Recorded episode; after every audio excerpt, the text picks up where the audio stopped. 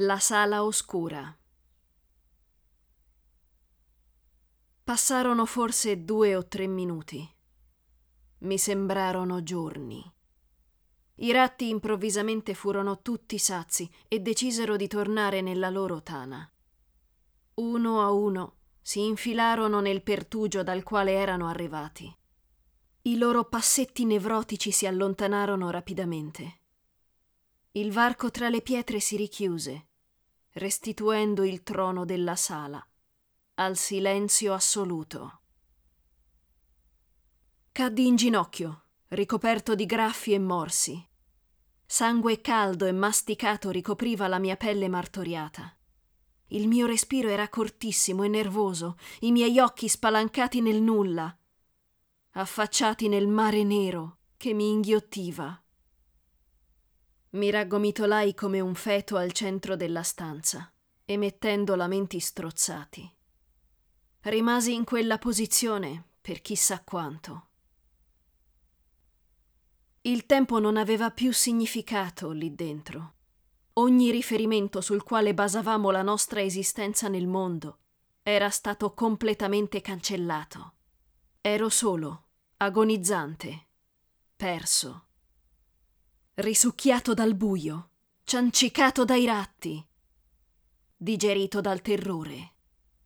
In questo modo cominciò la mia lunga e sanguinolenta permanenza all'interno della sala oscura.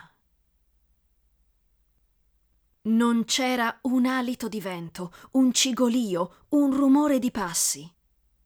Il nulla divorava tutto e sembrava non essere mai sazio.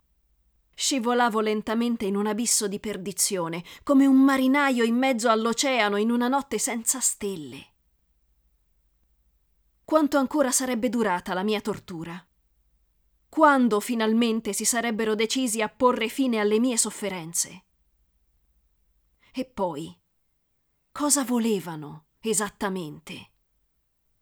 Cercavano di indebolirmi per estorcermi informazioni preziose o si limitavano a giocare al gatto con il topo, magari aprendo un banco scommesse su quanto tempo sarei riuscito a sopravvivere. Forse ero una cavia. Ne avevo sentite tante sugli esperimenti dei nazisti, così tante da sembrare ormai solamente favole raccontate per dissuadere i bambini dal fare capricci. Avevo sentito di formule scientifiche in grado di riportare in vita i morti per creare invincibili soldati zombie. Avevo sentito di bombe capaci di spazzare via città intere in un soffio.